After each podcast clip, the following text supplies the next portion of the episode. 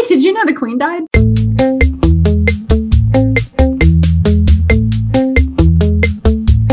Hello, and welcome to episode 16 of Off the Charts, a stellar newscast. I'm Whitney Fishburne, home again in Washington, D.C. Although my New Yorker colleague, co host, and fellow astrologer Elizabeth Grace remains on the road. Where are you now?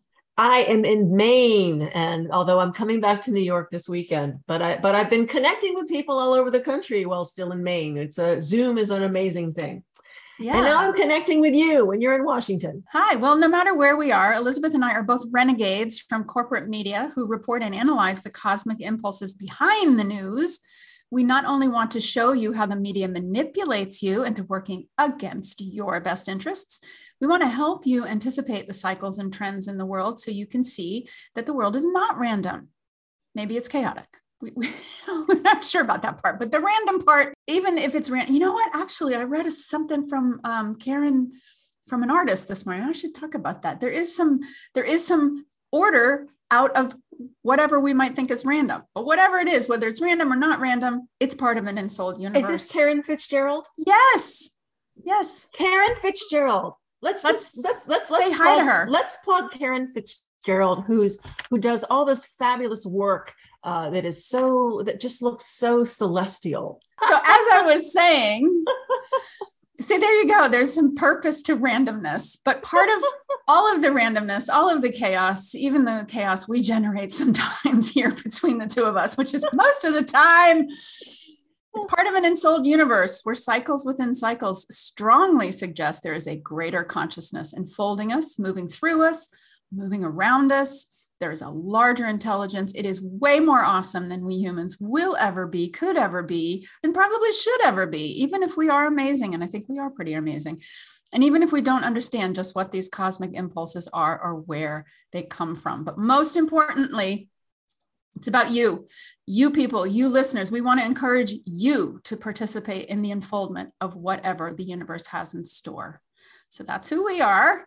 And coming up in this episode number 16, which is the first quasi live. I mean, it's not really live when you guys get it, but it's the first time Elizabeth and I have actually looked at each other in a while. We have actually been chatting behind the scenes doing moral support for each other, but, but keeping tabs on things. Yeah, we are going to use astrology to hammer home that part about how the media manipulates you. And Elizabeth has some charts and insights she wants to share. And then I want to make a special point about the moral injury that reporters do have to uh, endure sometimes. And uh, therefore, why we need to have some nuance when we discuss the media's dereliction of duty to warn and inform. Now, you've got like a whole laundry list of bonzo well, things that we should have been talking about that we I, haven't I, been. I, I, know, I know. We, we, well, you know, here's the thing. Okay, so Mercury is retrograde. All right. Mercury's retrograde. So that is a retreat opportunity. It's a review, it's a revision. Um, and like there's a schnauzer that I'm now looking at on the screen because Mercury's retrograde and suddenly Whitney disappeared and I'm looking at a dog. I was blowing my nose. And that was the picture of my doggy that I put up there when I don't want somebody to see me doing biofunction, like, you know, snot removal. well, you know, you're, you're, you're on some like cogent point here, and then there's a schnauzer in your face. It's like, what? Okay. Mercury is retrograde. Anyway, so we've been on a retreat, and we hope that, you know, you uh, listening to us have taken the opportunity over, over the past week to to do some self-care to do some retreating and it's okay to be to be walking back and, and revising oh, i'm doing the backstroke you can okay to be doing the backstroke it's why I'm swimming in the odd waters of life in a Taurus Scorpio eclipse season with a moon conjunct Algol opposite Neptune on the 10 4 axis and some other planets in between. So, what does that mean, folks? There will definitely be a doozy of a case study for anyone interested in how eclipses impact a native with a chart that gets hit hard.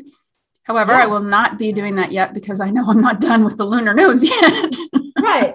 No, I but, no, what, so what you're saying is that, you know, this was a, I, I did a presentation, uh, I, it was either to an NCGR Philly uh, or, or another astrology group on Zoom in New York last night. And the question came up because I was talking about how eclipses are activated, you know, and they're, and they're like, well, if there's an eclipse and, and then you're, and it's triggered, is it true for everybody?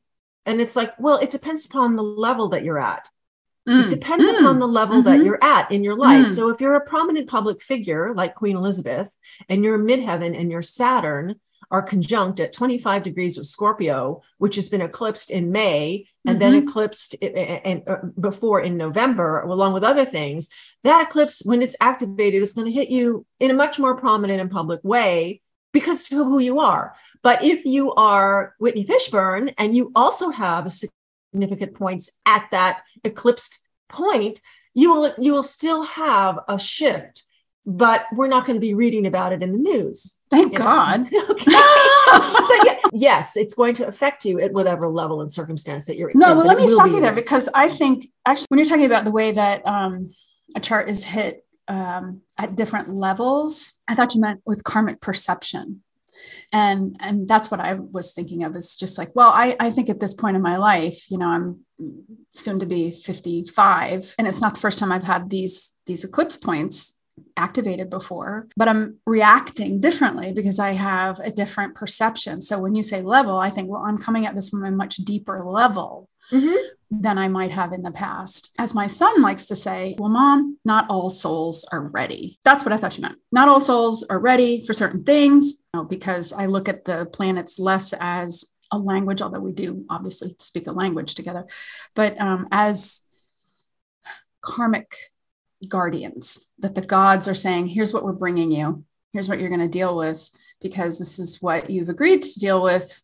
Mm-hmm. based or or what you're going to have to deal with to make previous lifetime choices right and to set the the lifetimes in the future kind of a thing but that, that's a bigger philosophical conversation than i think we have time for today but that is definitely along the lines of what I thought you meant by saying the different levels. Technically speaking, and then we're going to move on, but technically speaking, if you are an astro- astrological newbie, let me just explain all that um, kvetching that I just did in terms of the technicalities. So when I say that the lunar nodes are whacking me right now, the eclipses are whacking me, I'm actually talking about how this particular period astronomically, when the lunar and solar eclipses are occurring in the sky, it takes about 18 months when they go across a certain axis. What's happening in the sky corresponds to sensitive points, as Elizabeth pointed out, in my natal horoscope and also in Queen Elizabeth's horoscope, and a whole bunch of other people like Joe yeah, Biden Pres- and Kamala President Harris, Biden and, a whole bunch well, of people. Kam- yeah, Kamala Harris. I did not get. I, I, don't believe off the top of my head. Okay, well, whatever. I'm gonna look um, up. Maybe her Pluto's. I'm gonna. Look, I'll look her up. While you- so what's happening is, is that as those places in the sky are experiencing eclipses, I'm also experiencing sensitivity in my life. And that's what the eclipses are doing. They're saying, hey, right here in this point of the sky that symbolizes this, you can expect to have implosions. you can expect to have your focus here. You can expect to face some karma. You can also expect to release what is no longer serving you. Mm-hmm. And then mm-hmm. when I throw in that the moon, my moon is conjunct Algol in my native chart, um, there are a lot of things that could mean, but one thing is, is that what you think is true might be distorted, might be, you know, not so clear. Might you might be losing your head over something that is you might be facing certain direction, and the reality is, is that it's in the other direction. So that, there are a lot of different ways to um, interpret algol, but it usually means disruption, not seeing clearly, and probably something extremely painful. And then with the interplay of Neptune, you know, exactly opposite all that in, in my chart, um, that that kind of it's not what you think it is is is exacerbated there are other positive interpretations as well i haven't gotten there yet but but i'm sure that i will okay so kamala harris eh, does have two planets activated by by these so. last yeah yeah her jupiter saturn square jupiter yeah, 24 taurus saturn at 28 Aquarius. Um, so that's get, so, so yeah, okay. let's get into it. So that's us. Start us off. So we we rolled into uh, the first week in September, and we had this pattern. For those of you who read my weekly forecast, we had this pattern where it was like the the tension among the planets was at a bit of a low. Like the only planet that was connecting exactly with the other planets in the cosmic sandbox was the moon the moon was bouncing off of planets, but none of the other planets were actually precisely making contact the way we look at astrology. We know that, yes, we know that Jupiter and Pluto are not actually in touch with each other. They're really far apart, but on paper, in, in astrology, they are making contact, and that contact reflects action, human experience. Yeah, let, let okay. me interrupt to say that's another way of saying that is even though we're looking at this in a two day, two D, two dimensional fashion, you know, we're just we're, we're plotting it out on paper or on our screens or whatever. It's not theoretical. The geometry is actual. So even yes. though they're not touching each other, if you were to geometrically create some sort of, you know, if you were to draw the line between the planets that we're talking about per the aspect that we are looking for, whether it's a 90 degree square or 180 degree opposition, it's real. Yeah, the, the, that's the, uh, really the, happening. The relationship, the relationship. Yeah, so it's not a theoretic, theoretical yeah. relationship. There is yeah. one. And when we talk okay. about, yeah, I mean, it's it's symbolic in terms of like I was talking about the eclipses in my chart, it's saying here are the areas in your life that you can expect to be focused on. It's not triggering those areas, although we do use that language and we are guilty of that. We say, oh, this eclipse will trigger that or whatever. But in reality, it's just saying this is happening this is this is a signpost to you to look out for these things in your life. And your chart yeah your chart is the map that if you went in the directions that your chart is telling you you're going to go in you'll encounter these things. But it doesn't trigger it. Does that make sense? Makes sense to me. All right so we started this month with this suspension of activity and contact among the planets except from connections to the moon. And and i have observed over the years that when you have a lull of about maybe seven days where there's it doesn't it doesn't look like there's anything no exact action. Somehow that suspension the metaphor i have it, it's like an ice shelf that on a glacier and all of a sudden it just collapses under its own weight and just into the ocean and that's it. It's gone and that's it. And it was interesting to see how the news was ref- news headlines, the language that people were talking that they were using had to do with this concept of weight. It was a weighty week. Go back and look at the headlines. And so one of the things that happened on this long exhale, um, Queen Elizabeth passed away Thursday, September 8th. We wake up in the East Coast here with a jolt or a surprise, and then it would be heavy. And that's exactly what happened. The timing in, in the East Coast. We woke up, her Majesty needs to be under medical supervision. The family is gathering at the castle. And then this waiting period while the moon was in Aquarius and it was going around. I'm pretty sure that I hope I'm not making this up. I'm pretty sure the moon was in Aquarius. And let me just make sure that make sure that I'm not making this up. Yes, the moon was in Aquarius and it was going around tracking through Her Majesty's chart and connected with her Mars and Saturn was transiting Saturn, which is heavy and a squeeze and control, was sitting on her Mars, the energy of action. And the moon and Saturn came together on her Mars. And we were, it, it, it's around that time. We're not, ter- we're not entirely clear exactly what time she left her body, but we think it was around 237. That does line up with the moon and Saturn conjunct on her Majesty's Mars this is a new era. This is the end of an era. And it wasn't the only thing that happened on, on that scope. Um, there was some astonishing reversals in the war in Ukraine. The Russians were driven back. Ukraine reclaimed a massive amount of territory yeah. that, during that same time. But of course, here in the Western world, we were all focused on the Queen. Oh, let me let me jump she in. was amazing, but anyway. Um, I don't know. Do you want to spend some time talking about when you say end of an era? Let's think about that. But one thing I just wanted to insert here regarding our um, our frustration with the media is that yes, also going on at the time of the Queen's death, we had so much coverage of non things around the Queen's death, like hours of the motorcade, hours. Meanwhile, there were some very important hearings going on on Capitol Hill about big oil lying about climate change to the same degree as tobacco companies had lied about the impact of smoking on one's health.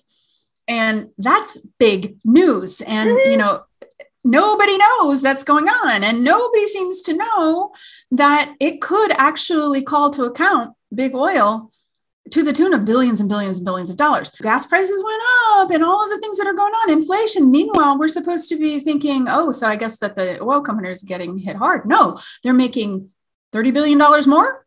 Exxon mm-hmm. alone, I, mm-hmm. I have to double check that stat, but it's something like that. Exxon alone. So all of that is going on, and the news has been like, ah, yeah, that's boring, doesn't get any ratings. Right. Which tells you, it should tell you if you're paying attention and you're just analyzing, oh, because the news isn't the news, the news is entertainment. It's not news. It's not telling you anything that you don't already know. We know Her Majesty exactly. passed away. Okay, fine. All right. So and here's yes, my the pl- what? Well, here's my point to that anytime the media has attracted your attention and focused it on something, you can guarantee it's at the expense of something else. And what you should ask yourself is, what am I not being told? That's all. Go or the fact that the media, all of the foreign quote unquote news networks carried King Charles's first speech. And yet President Biden had made a speech in prime time right. Uh, a week, and, and, yeah. and they did not carry it. Really? I have a lot of I have a lot of crappy things to say about King Charles, but ultimately I don't really want to crap on the man because no. he doesn't crap on astrology. he, it's right. He does not crap on astrology. In fact, there's a photograph that you can see if you go to a website called the Astrology News Service, where uh, King Charles, when he was Prince uh, Prince of Wales, was hanging out with the astrologer Dr. Nick Campion, who's one of my heroes, by the way, because he's one of awesome your heroes. Yeah. So you know, and the headline is, or this was from 2016, and Prince, the Prince of Wales, uh, gradu- um, was greeting students at a graduation ceremony for the Sophia Center for the Study of Cosmology and Culture. But I don't think you can find that picture. Oh no, they wiped it they, because they they scrubbed yeah. it, but it's on the astrologynewsservice.com, which was created by astrologers, so you can get that article there. You know, it's been scrubbed, which is fascinating. Yeah, fascinating. Yeah, let me let me throw this in there too. Dr. Yeah. Campion also actually founded that program at the University of Wales, St. David. I think it's pronounced Sophia, not Sophia, but I'm not sure of that. Anyway, okay, could be. She's always been there, and then all it's like a glacier, and then all of a sudden it's not. So things have really changed. And um, the Ukraine war t- took an amazing turn. Uh, so that was well. Before we thing. go into that, I'll, I want to just I don't want to keep bogarting you here, but I want to say why I don't. Dis, um, why why the monarchy didn't upset me. Oh, uh, yes, do tell. I think I'll put a link to some of this information rather than go too greatly into detail. The Queen had no choice in really covering the globe as the head of, a, of an empire.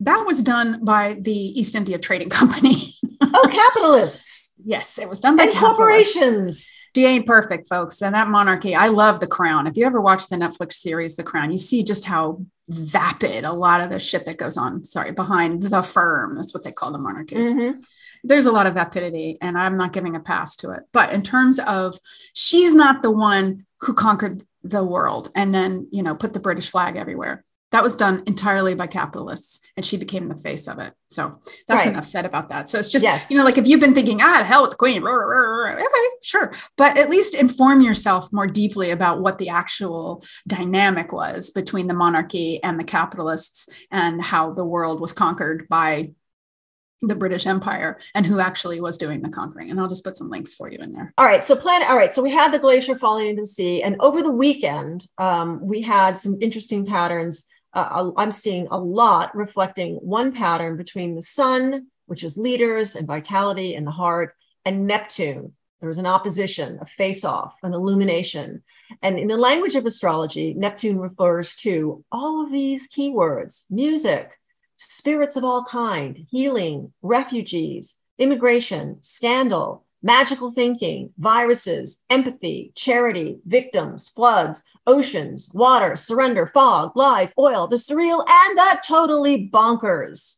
And, and drinking and drugging and, and drinking and drugging and all the stuff. And the headlines over the weekend are all of it. But, You know, upside potential, phil- philanthropy, you know, the head of Patagonia, the founder of Patagonia, who's born in Lewiston, Maine, Yvon Chouinard. I, they might say this in French. I do not know. Uh, just set up just said. Set up, Yvon, Yvon. It's okay. Yvon? I don't know how to pronounce his name. It's right, terrible. but that. anyway, let me go look at it.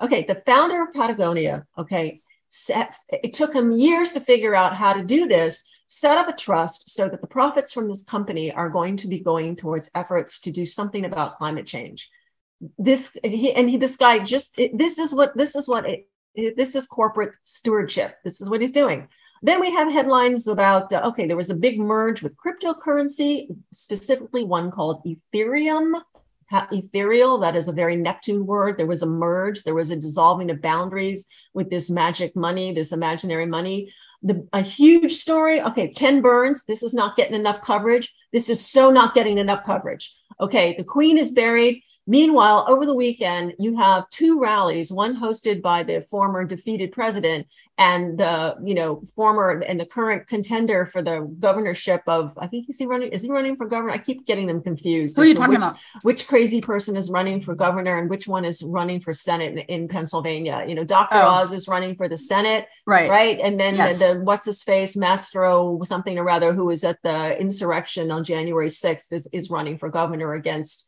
um against I don't can't even remember. I don't it's it's not Fetterman. Fetterman. I am not even going to pretend that I know and remember because I have been on retreat and I have You had it. right. I have, and I have had it up to above my ears, feeling just giving a crap or any attention to these psychos. So anyway, and, Okay, and but since I've interrupted happened. you, it's. Yvon, Yvon Chouinard. Okay, go ahead. Chouinard. Yes, it's Chouinard. C'est français. On, on parle français un peu. Okay. What happened over the weekend on the Sun Neptune opposition as the Sun was trining Pluto, which was just facilitating all of these heads of state coming in from all over the world to mourn the Queen? That's great. And they all got along pretty much with a few upsets. Um, was that there was a rally? There were two rallies over the weekend.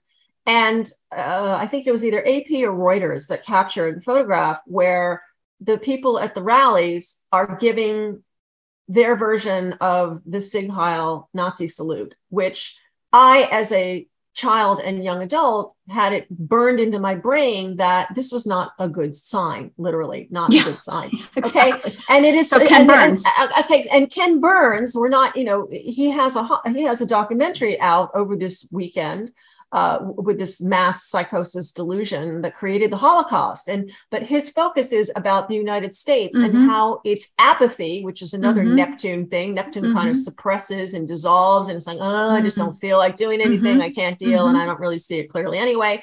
Anyway, he's got a documentary, you know, about how the U.S. responded in the 1930s uh, and and created some, you know, the the you know No, it's big- great. I started watching it last night. It's I- I- fantastic. I haven't, I haven't, I haven't gotten in there yet, but um, you know, for It's- it's- example, it's very moving and upsetting. Yes. And so over this past weekend, under this Sun Neptune opposition, we have this photo, which should be on the front page of every newspaper in the United States, saying this is what we're dealing with, people. This is serious. Okay.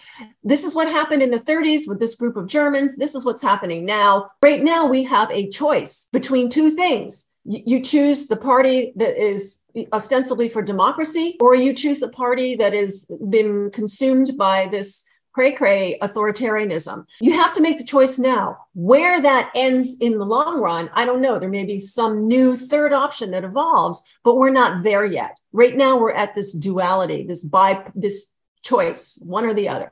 But Mhm. getting back to the Sun Neptune thing, Mhm. lurid, exploited, and hoodwinked is what the sheriff of Bexar County in Texas had to say as he was opening a criminal investigation into um, Governor Ron DeSantis's decision to use Florida taxpayer dollars to lure immigrants seeking asylum who are here legally seeking asylum in Texas Mhm. flew them out of i think out of apparently out of a military base. I, I, mercury is retrograde so we have to be so careful about the facts because everything is subject to change especially in the papers. Flew them out of texas. I think they landed in the florida panhandle for five seconds and then went to martha's vineyard unannounced but fox news was there. They didn't Mm. tell fox news was there waiting for them to You get don't these say. four- you don't say these 48 people to get off the plane having been told they were being sent to, to boston and having you know and and and somehow again check the facts you know that, that like Checking. Go ahead. Keep talking. I'm checking. facts that uh that you know that that certain official officials had given them these papers changing their addresses to homeless shelters across the country and setting them up so that they then had to be in court the following Monday. Otherwise, they would be set up for deportation because they weren't there. If you haven't heard this, why are you not hearing about this? I actually would point people toward Judd Legum, who does um, popular information, and then also Isaac Saul, whose publication Tangle um, always is balanced, always, and that's what he does. He he tells you exactly what the left are saying in the aggregate, what the right are saying in the aggregate, and then he says, "And here's what I think," and then you can agree or disagree with him. But he will always take you through his thought process, and he is a, a legit journalist. Um, so I'm reading from Popular Information, and the migrants have filed suit. Now I don't know who's actually representing them and who explained to them because obviously they don't know our court system. So somebody explained to them what was going on and that they could file a class action lawsuit. It's not like the the you know I really doubt that the people who once they got to Martha's Vineyard and were given water and clothing and shoes said and I'd like to start a lawsuit. I I really don't. I think that they were just so grateful for what I'm, you know i think in the end that these are these are the people who are saying this is what america is for. This is the, you know this is why i love america This is that people are good. People are good in america and they want to help us. And and the law is to make sure that everyone is equal before the law. Yes. anyway i don't know who it is but there is a lawsuit being filed against um, governor desantis, DeSantis of florida and and Jared Perdue, Secretary of the Florida Department of Transportation, and several yet to be identified defendants because they are the ones who came up with the scheme to scheme, just, which is a Neptune word. Yeah, come up exactly Fraud. come up with okay. this way of convincing these people to fly to Martha's Vineyard. Yeah, and wh- where have we seen you know incidents where you know uh, uh, people in governmental power thought it would be a good idea to move people from one place to another place because they perceived them as a problem? Uh, that would be Hitler. Ah, and that okay. would also be, I mean, for me, I, the one like there are so many.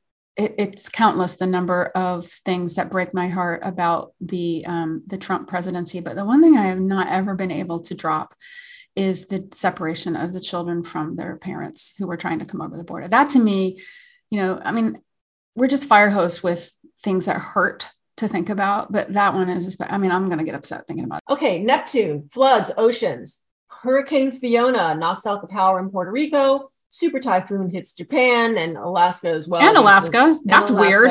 Mm-hmm. All right. So anyway, um, but the media, uh, okay, and then one thing that happened over the over, on Tuesday, which was I thought was astonishing.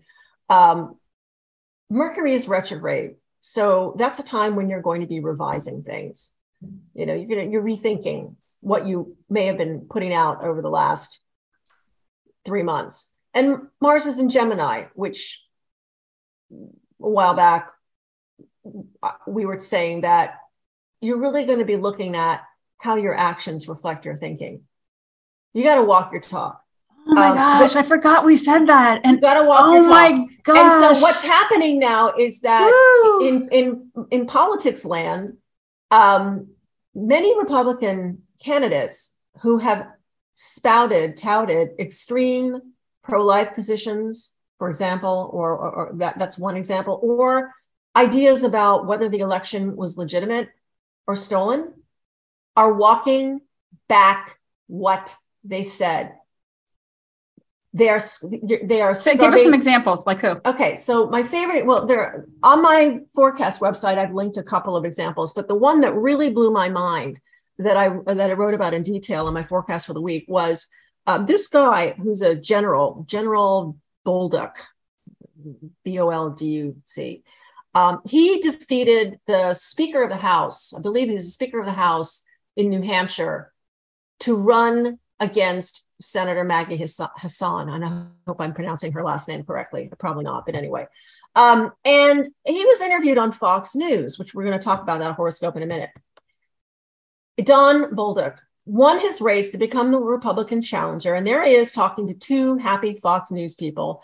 And they ask him, first of all, they ask him about his stance on abortion. And he kind of mumbles and grumbles and fuffs and fuffs and kind of says, well, you know, maybe I, I don't really think it is. It really, maybe it really isn't. Uh, it's not as serious as I think it is. In other words, he's walking back this, this provocative stance that he's taken.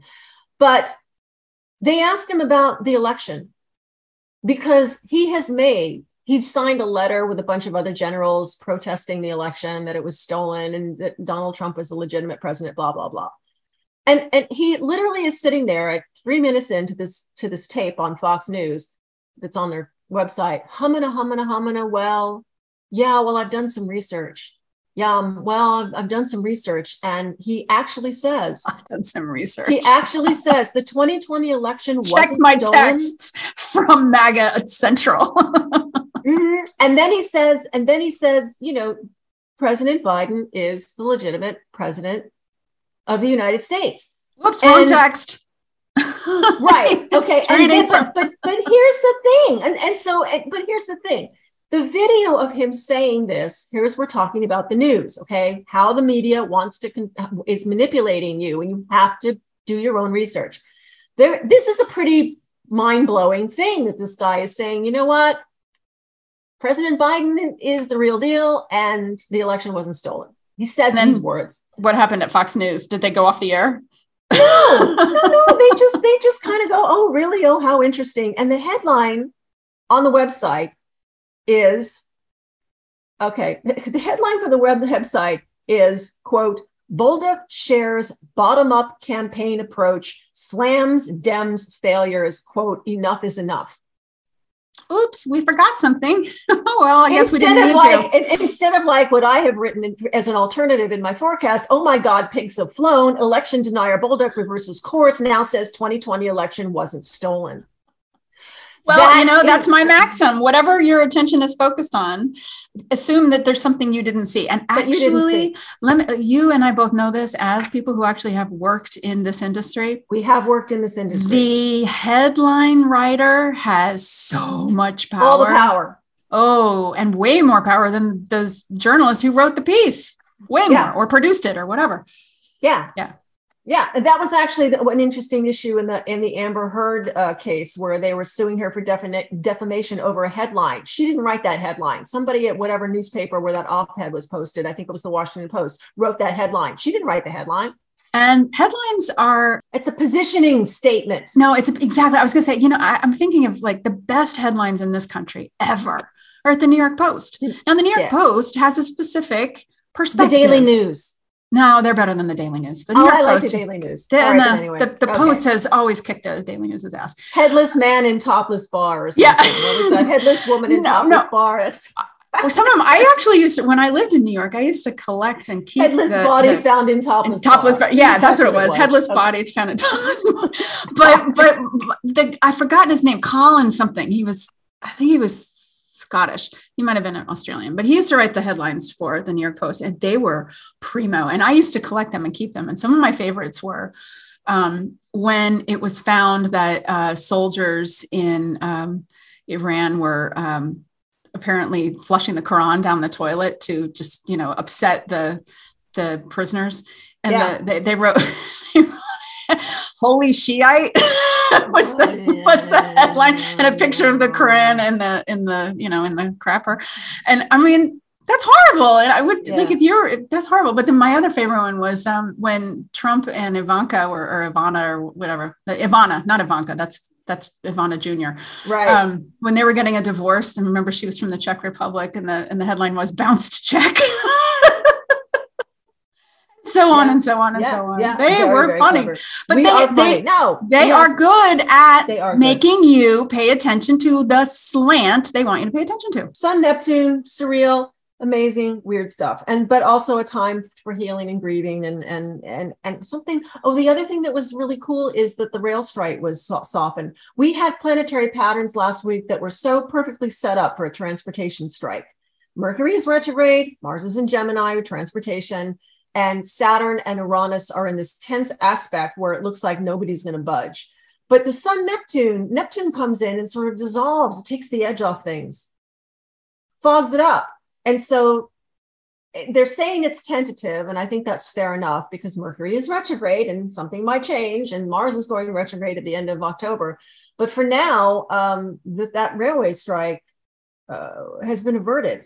Which is important. And it's which interesting because important. that strike happened on Biden's watch. And if anything, if anybody associates Biden with anything in terms of a meme, it's the stupid Amtrak train Same track. because Yep. it was the Biden Express. And, you know, he, I am here in Washington and he used to get on that train and go up to, to uh, Philly or actually get off in Wilmington and Delaware. It's the train that goes, it's, it's the Acela from here to, to Boston. And he, Yep. it's known as the Biden Express because when he was in the Senate for as long as he was. That was his train. And he, you know, would walk up and down. The, I've seen him. He'd walk up and he'd talk to everybody. He's just, he wanted to give you a hug. Yeah. with, his, with his moon in Taurus. That's what he would want to do. He would need to do. He needs that tactile connection to let you know that everything is going to be okay. That's I'd rather bake for you with my moon in Taurus. I'd rather bake, but right. I'll give, I'll give you well, you know, your moon is opposed by Neptune, so it, that dissolves the tangible. You see, so it's a much more spiritual connection. You want to you want to nurture everyone's soul, and you you do it really well. Oh well, thank you. You do. You do it really well. And I'll you bake you a cookie. You have a conversation with Whitney. She's going to be talking to you about that in a way that is super sensitive and amazingly, uh, amazingly insightful and helpful.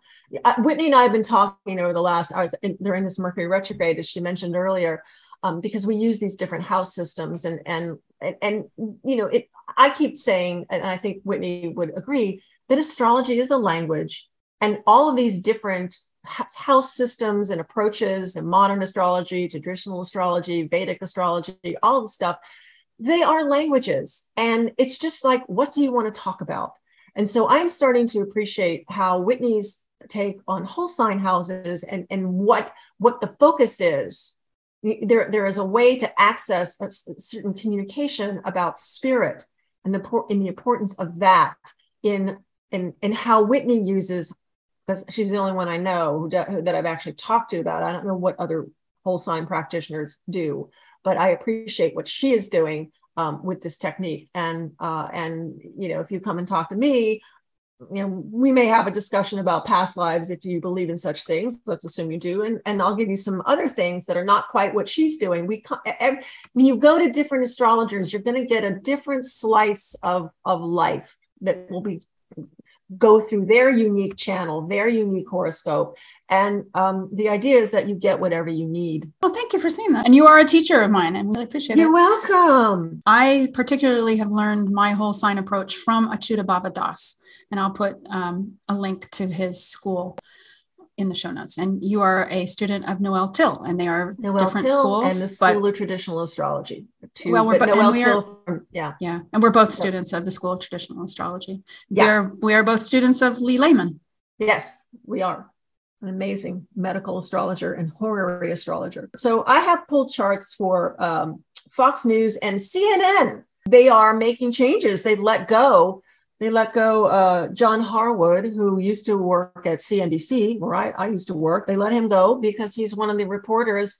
And this is something I know you, you can speak to. We'll get into this. He's one of the reporters who is like, look, there is no both sides about about people standing at a rally with mm-hmm. their with their mm-hmm. with their with their arm in the air. Mm-hmm. Okay, there is no other side to that. That is this is you can you cannot there is no there forget it. It's just it, this the truth is You've got a potential fascist crisis happening in America. You you cannot spin this. Okay. No, but that's so. Let me make my point that I I've been wanting to make when we you know we we harass the media because they deserve it, but because we know them so well. Yeah, and we and we feel for them. We really are mostly pointing our fingers at the corporate shenanigans mm-hmm. that impact reporting. Um, although I will say, you know, there are some really dumb reporters. There just are. There are some dumb uh-huh. reporters, and there are some who have zero curiosity and lots of gleaming teeth. But mm-hmm. there are some there are some who they're stuck. They they would need a job. They want it. You know, for a lot of people, journalism is a calling. That's how yeah. I saw it. It's a calling. And you know, you're trying to answer the call and you have corporate constrictions placed on you. And those are the people that I feel suffer moral injury. And you know, so I'll tell you a little bit of my history. So I covered medicine and health policy. And I largely worked in the trades, which meant I was very specialized.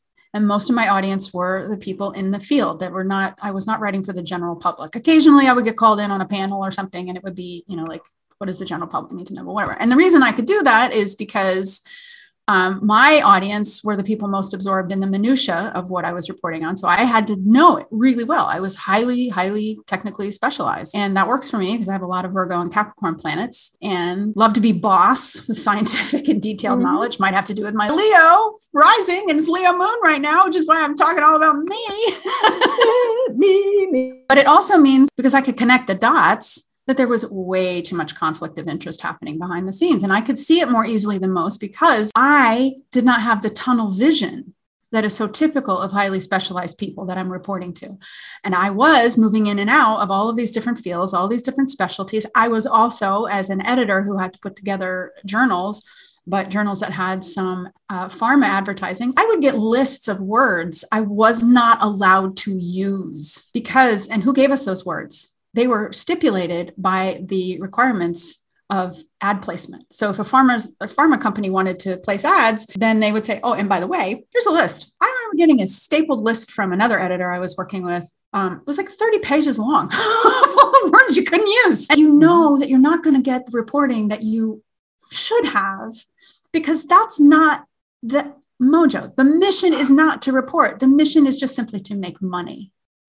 And yes. that is not what the reporters are worried about. The reporters are trying to bring you information, but they are put in slots so yeah. often and they don't even necessarily know how they're being focused at, at, all so i see that as moral injury because you yeah. know that there is something going on and you can't do anything about it but you need your job you love mm-hmm. your job you mm-hmm. love what you're doing you love that mm-hmm. you're able to because there are some ways in which you can make a difference you are bringing information to to doctors who need it or you know whatever your specialty is or whatever but mm-hmm. it hurts it hurts when you know there's more that you could say and you're constrained from saying it i, I just want to be yeah. clear there is a matrix of dereliction of duty that goes yep. on in the media okay yep, yep, but you have to understand it is a corporate entity and the manipulation starts at the top. No, no because Les Moonves, the former head of CBS, is the one who famously said in 2016 yeah. about you know looking at what was going on with Trump and his rallies, and you know doing the same thing that they what they did with the Queen's funeral procession you know right. they would they would you have the camera on an empty podium waiting for 15 minutes for this guy to show up and and somebody challenged les moonves and says really this is television and he's like well you know it may not be good for the country but it's good it's for us it's good for CBS. Yeah. These people are so concerned with money, they forget that their own mission statement is to inform. It's not to to profit, but that's where their heads are. You know, it's not simple enough to say that we're misinformed because reporters don't do their jobs. That's not that's not entirely the case. This reminds me one last thing. Um, there is a new book coming out called Untrustworthy by Bonnie Kristian, who's who used to be a reporter for The Week. Do you know that that publication? Yeah, The, the Week. week. Mm-hmm. Sure. Um, well, yeah, and she and she's an evangelical Baptist. So I have been asked to review that book, and she will be a guest on the Documental podcast. And so I will um, I'll see if whether or not she wants to be uh, interviewed by us both, or maybe I'll run clips from that on here. But all right, yeah, it's it's the Christian perspective on why the media is failing the nation. So it'll be interesting. Oh. Oh, okay. If you found off the charts through my forecast, you should know that Whitney has another thing that she runs on this website called Documental. There's all kinds of cool, fascinating, um, thought provoking articles in there about. Well, my premise was that the higher the rates of anxiety, depression, and suicide we were experiencing in this nation could be correlated. And it was basically my, expl- my uh, exploration of this that they seem to correlate with higher rates of corporate power and less um, individual agency, that they were all connected. Oh, great. So uh, when Pluto really does get to the end of Capricorn, that we will be seeing the very last degree. It's going to be uh, corporate power through the roof as Neptune and is, is at the very end of Pisces and Saturn goes into Pisces. I'm starting to see uh, uh, whiffs of this now, but trauma and uh, trauma and mental health is going to be taken seriously when Saturn mm-hmm. goes into Pisces. Mm-hmm. Next in, in next year, we are going to have some serious structure and talking about how to heal this, and it's going to come back big time at the end of October when Jupiter retrogrades back into the very end of Pisces, where it will be in October and November, Pisces is the very last sign of the zodiac. When you have something at the very end of Pisces, it's like it's the end of the world. Jupiter uh, in, in, Pisces is going to expand on, it's overwhelming the feeling of all that they have to process and try to stay in balance. When Saturn goes into Pisces next year, Saturn is the principle of structure and control.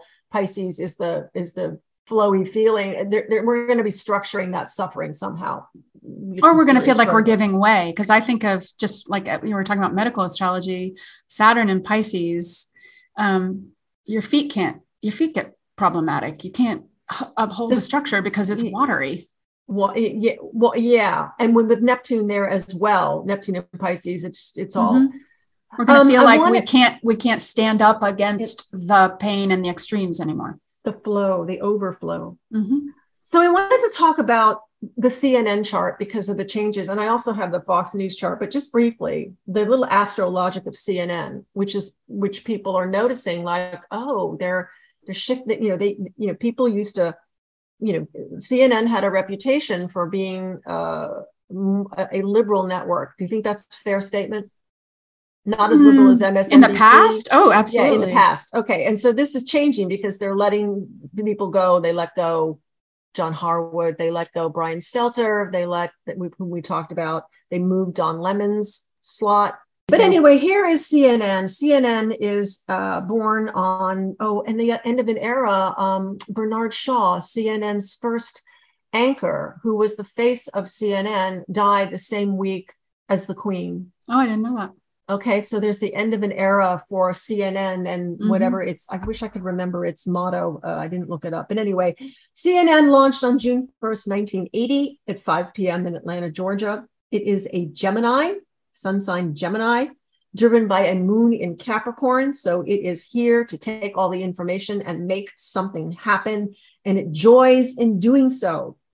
It has a Libra ascendant. So it, it needs to be seen as being being balanced and, and you know measured and it's you know can see both sides of the thing mercury and venus are together at the aries point one degree of cancer and venus is retrograde. So it's very interesting. You never really know what their agenda is with venus retrograde and there's an idealism about it.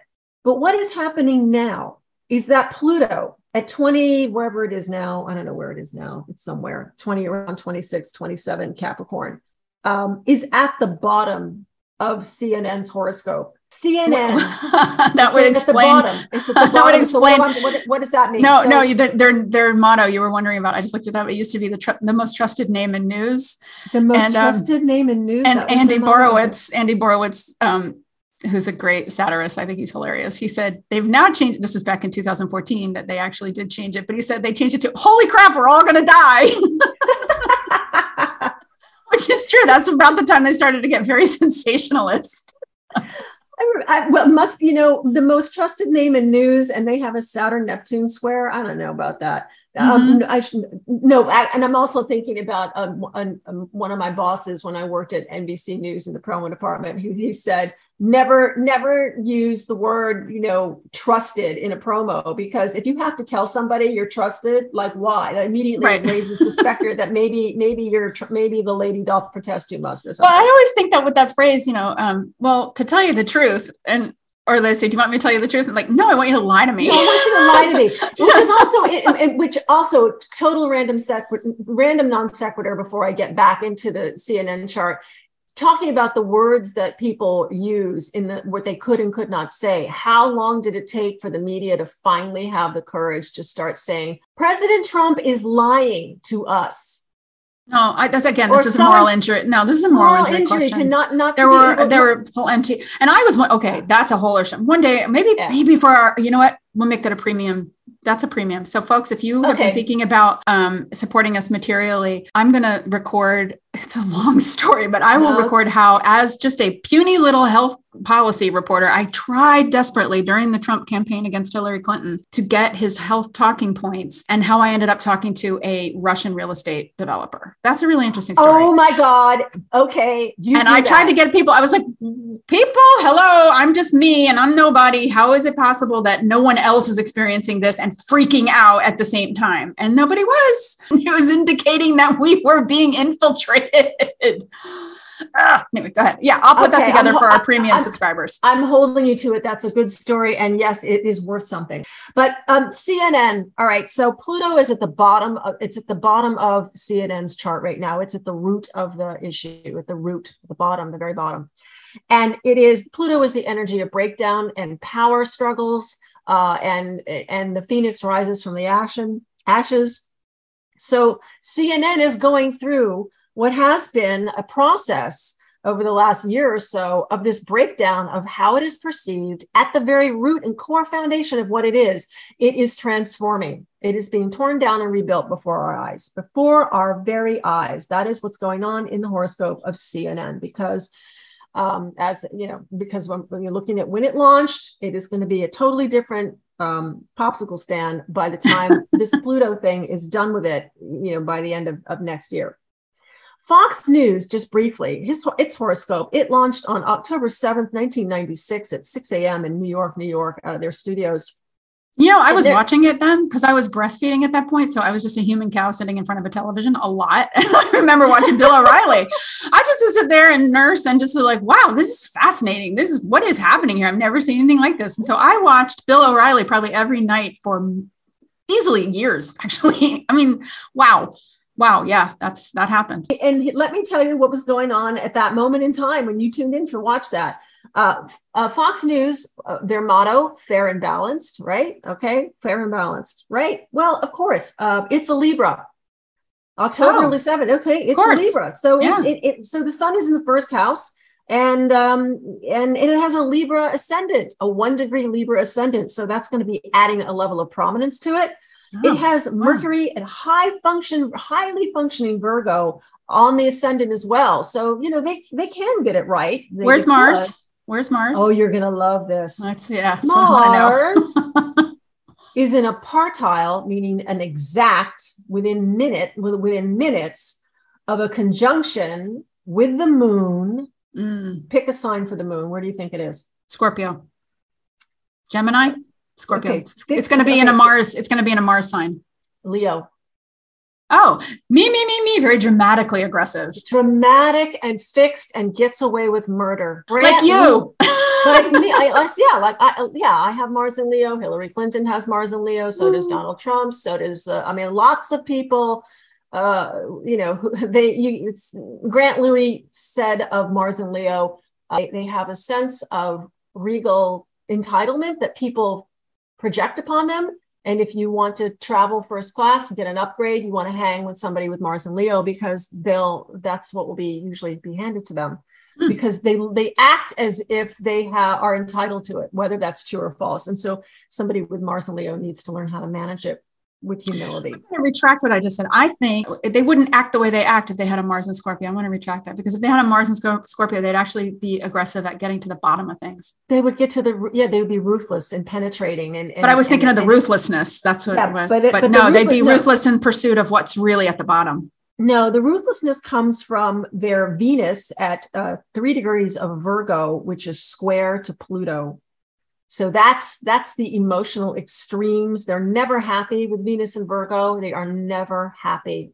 Well, all right, I want to soften that. We have Venus and Virgo right now, and I think it's it's also helpful to think of Venus and Virgo as um, as sorrowful. You know, they, they they're very aware of how the flaws in something keep them from the ideal and there, there's a you know there's a flip side to what you're saying. And yes what you're saying is true but there is this kind of like longing you know like i want the perfect thing and and i will always focus on the flaw.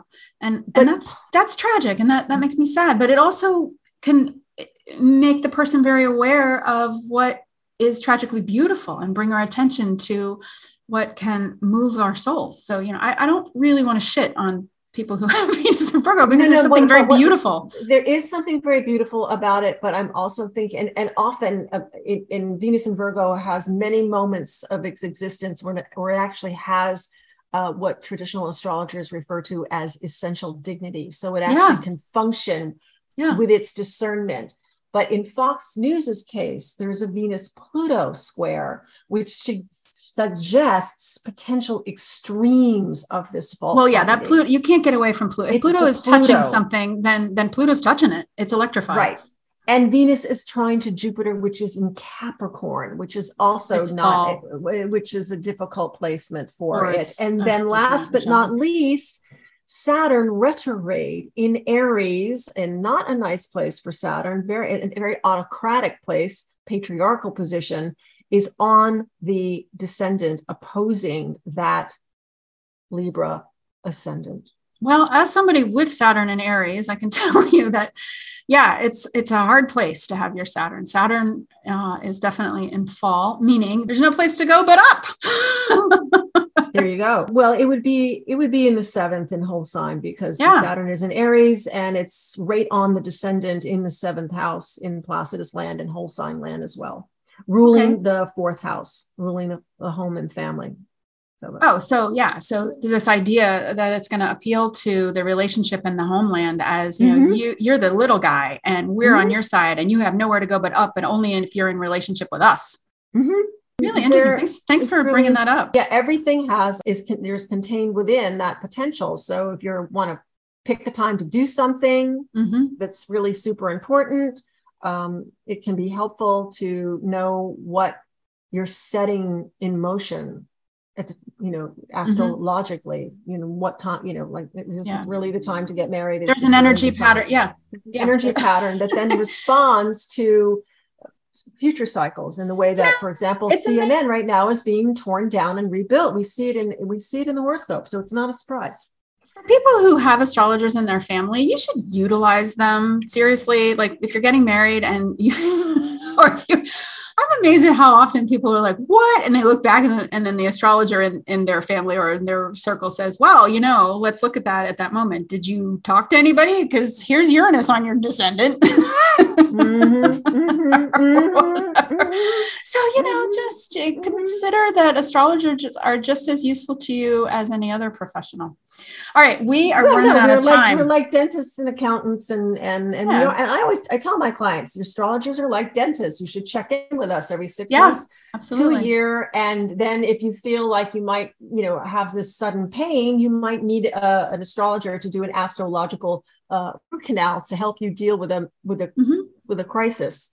Because you can. Because they can be dealt with. Because it can be dealt with, exactly. Yeah. You get perspective on what it's all about. Did so we cover we, all the things we were going to talk about today? Probably not, but I have to run because you know I got okay. things that I had to do. But I do I want to say. I don't even know, and I don't even have a song in my head. It's terrible. I don't even have a. But you have a song in your heart. I have a song in my heart. Yes. There's a song. Come on, sing it. You know There's the lyric. A, a, song in my heart. I don't know the words to that. The song in my heart. What is uh, it? it? They might be with a song in my heart. I don't remember the tune. That's why I'm not busting it out. Um, I want you to throw in, you know, we are facing this is we're releasing this on the autumn equinox. So we're oh god, yes. I have a if you go to my forecast, I have the I have the chart uh, thrown up there so you can see what it looks like. And when it's set at, at uh, 9:03 p.m. on Thursday, which is tomorrow, so already will have happened uh, we'll be in a dead moon, uh, waiting for the new moon on Sunday, which we'll talk about next time. But the autumnal equinox set in the United States has the planet Uranus right on the ascendant. So I have it. Your, your, okay, your, Uranus is how I say it. Uranus is with yes. the North Node right on the Taurus ascendant. Yep. It, and um and everything else seems and to be. Pluto is on the midheaven. Mm-hmm. Pluto's so on the midheaven. Draws a lot of attention to the to the CEO of this country. Correct. Yeah. And it is square. It's in the uh, bendings. It's square the nodes if it's at the at the top. So so, um, so we'll we'll be seeing somebody really having to express how they are between a rock and a hard place, and probably we'll be expressing it on our behalf because mm-hmm. it's on mm-hmm. the you know the uh, Uranus is on the ascendant. So something shocking or changing or something you know like is going to bring everyone's attention to the ceo of the country who will need to talk to us about it. That's the way i would see that. And interestingly enough we see there's a focus using uh, uh, reg houses here not placidus i look at events and these things with a different house system just because mm-hmm, me too. um, the sun is on the cusp of the sixth house so it's throwing its light in matters of the process of systems of getting things done. Mm-hmm. um, and workers and health concerns. So when President Biden said over the weekend that the pandemic was over, I was like, I don't yeah. know about that. I'm like, no, you're. Gonna." I don't think so. Yeah, well, it might be, but then we're going to be facing some kind of virus. Some that's why other else. Uh, yeah, that is that is what I. I yeah, that's how I see that too. Gonna have that. Um. Well, so, so uh, that's it. So when um, you get this in your inbox, um, please give us little hearts when you can, or smiles, or whatever yeah. kind of uh, thumbs up of approval type of thing that is um, delivered with this, the where, wherever you find us, whether it's ensouled.substack.com or Spotify or iTunes or wherever. Um, and please do consider becoming a material supporter of Off the Charts, a stellar newscast. Um, and if not doing that, then you still help us if you share and you subscribe, or if you do click the little hearty thing. Um, that's again ensouled.substack.com. And if you would like to read and subscribe to this uh, forecast that this podcast is based upon, you can go to Elizabeth's website, which is graceastrology.com just like it sounds, spelled just like it sounds, graceastrology.com. And you can find more about me by coming to the Ensouled page, ensouled.substack.com, or I have my own astrology business, ensouledastrology.com. So that's it. It's been so great to get back together with you, Elizabeth, and to talk to our friends. Yeah. And uh, until we talk to you next time on episode 17, fill your hearts with hope and look up. Bye. Bye.